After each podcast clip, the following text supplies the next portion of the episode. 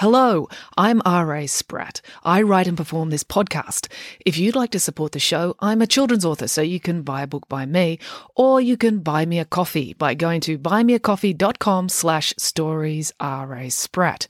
It's an easy way to make a small thank you gift to the show so I can keep kicking this can down the road. The podcast directory you're using right now should have a link to my Buy Me a Coffee page in the show notes, or you can type it into your browser. That's buymeacoffee.com slash stories R.A. Spratt. All contributions are gratefully appreciated.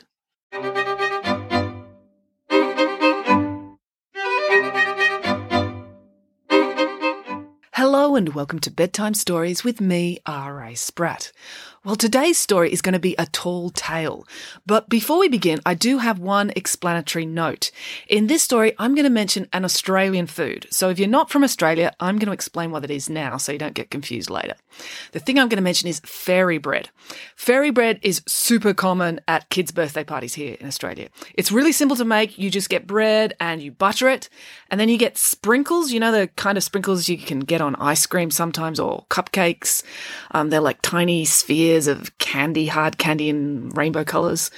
Um, we call them hundreds and thousands here, but I think most places they call them sprinkles. Anyway, you get the sprinkles and you just pour it on the buttered bread and then you shake off the excess. Um, always shake off the excess over the sink or, or, or, a plate. Otherwise, it goes all over the floor and then your mum and dad yell at you. So don't do that. Anyway, so that is fairy bread. And then you cut it into little triangles. It's, it's actually really good. Um, you should probably try it. And when your grown up asks what on earth you're doing, just tell them you're having a multicultural experience. Try an authentic Australian cuisine. Okay. So anyway, we've done that. So we can begin the story. Here we go. Today's story is a tall tale about socks and goblins. Tammy, Vanessa, and Mum were sitting around the dining table. They'd had chicken stir fry for dinner, and Mum's chicken stir fry was pretty good. So good, Tammy didn't even complain about the fact there were vegetables in it. She didn't eat the vegetables, she picked them out, but she didn't complain they were there, which was her way of complimenting the chef that it tasted pretty good.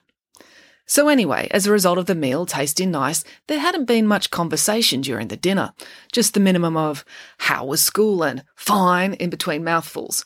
Now the meal was over, they could talk. Before we get up from the table, said Mum, I have an announcement. What is it? asked Vanessa. She was concerned. Announcements were rarely good, and she had a vivid imagination, so in less than two seconds she could imagine lots of horrific possibilities. It's about the fairy who picks up the socks you both leave lying on the floor, said Mum. What? said Tammy. Well, you know how when you come home from school or art class or guitar lessons or anywhere else you go, the first thing you do is take your shoes and socks off.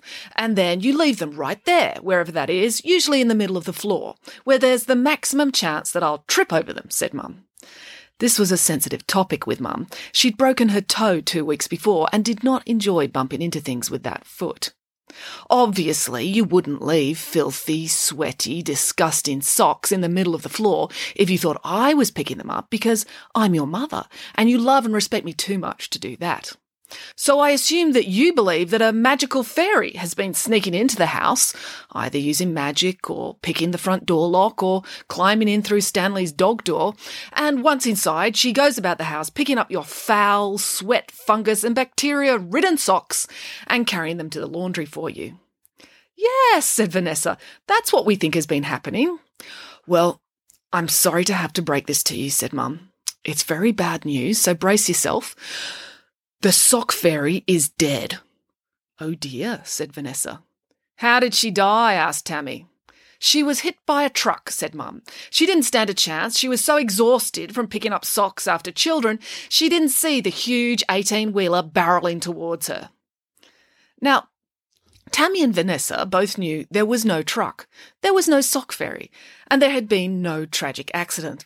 This was just Mum's way of saying, Pick up your socks yourself! But Mum never liked to say things in a simple way. She always liked to turn things into stories. The girls played along. Really? asked Tammy. Yes, really, said Mum. I don't believe it, said Tammy. That's understandable, said Mum. Denial is always the first part of the grieving process. No, I don't believe it, said Tammy, because I think the sock fairy would be too professional to get exhausted by our socks. She'd have to pick up the socks of teenage boys, and that would be much worse. shuddered Mum. Yes, that's true. It's horrific to imagine just how bad the socks of teenage boys would be. Especially if they played rugby, said Vanessa. Or enjoyed standing in swamps, said Mum. Oh, are there lots of boys that do that? asked Tammy. Who knows how boys' minds work, said Mum. The girls nodded. They didn't have any boys in their house, except for Dad and the dog, and the dog didn't wear socks. Anyway, that's not an issue because sock fairies don't pick up socks of teenage boys, said Mum. Who does? asked Tammy. The teenage boys? asked Vanessa. Don't be ridiculous, said Mum. No, the sock fairies are responsible for picking up the socks of boys, but they can't bear to do it because of the stink, and they're so big, they're hard for the little fairies to carry. So what do they do? asked Tammy. They outsource, said Mum. Huh? said Tammy. They subcontract the sock collection to goblins, said Mum. Goblins, said Vanessa. Yes, but even goblins have standards. So the only ones who'll agree to do the work are goblins who have entirely lost their sense of smell, perhaps from an industrial accident, or from bending over to smell a rose, then a bee flying up their nostril and stinging them and sending them into anaphylactic shock. So it's a very small elite group who are capable of doing the work. And it's a horrific job. So they expect to be paid appropriately. And by appropriately, I mean they expect a lot of money. So would I, said Tammy. Exactly, agreed Mum. But fairies aren't that cashed up. They've got a lot of expenses, what with buying fairy dust and giving children money in exchange for their teeth. What do fairies do with teeth? asked Vanessa. That's another story, said Mum. Don't try and sidetrack me. Sorry, said Vanessa. Anyway, it's not easy for fairies to get money, said Mum, because a fairy can't just apply for a job working the checkout at a supermarket. They're too tiny. They might get accidentally sucked into that conveyor belt you load your groceries onto and end up squashed to death. Oh dear, said Vanessa, that wouldn't be good. It'd be messy, said Tammy. They'd get fairy blood on the groceries. Exactly, said Mum. So fairies can't seek gainful employment. To get money, the sock fairies have to resort to robbing banks. Bank robbery, said Tammy. They're actually really good at it, said Mum, because they're so tiny they can flutter through the gap in the bulletproof glass, and because they can fly, they can sneak into vaults and safety deposit boxes easily. They're in and out robbing banks all the time.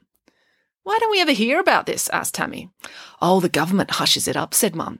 If people knew that rogue fairies were on the loose, it would cause a panic. Children would be supergluing their teeth into their heads to keep the tooth fairy away from their bedrooms. Who would have thought that fairies would be leading double lives? said Vanessa. Yes, and robbing banks isn't easy for fairies, said Mum. The hard part for them is the shame. Oh, please, said Tammy. No, it's crippling for them, said Mum, because fairies are essentially good. It's their job to do good in the world.